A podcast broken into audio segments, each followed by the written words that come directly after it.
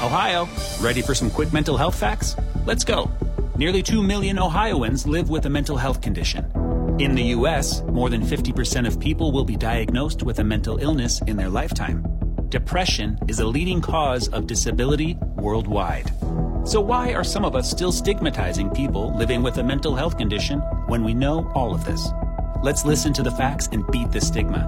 Ohio, challenge what you know about mental health at beatthestigma.org.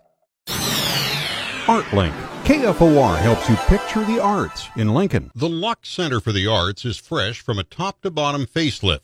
The 105 year old University Place landmark is ready for another century of service, according to Executive Director Susan Kriz. It has amazing bones and beautiful flooring, wonderful ceiling height. So we really just took advantage of the attributes that it already has. The renovation included fresh paint and refinished wood floors, plus all the mechanical systems, and removing some walls that were not in the original design, resulting in five different gallery spaces. We have spaces that existed previously, but they're just more usable and more visitor friendly. The project also included the building immediately to the north. That's our education wing where we have two large multimedia classrooms and in addition to that we've renovated a space there for private lessons. With their main building, education wing, ceramic center and a newly paved parking lot, the focus now will return to the art. Now it's time for us to really focus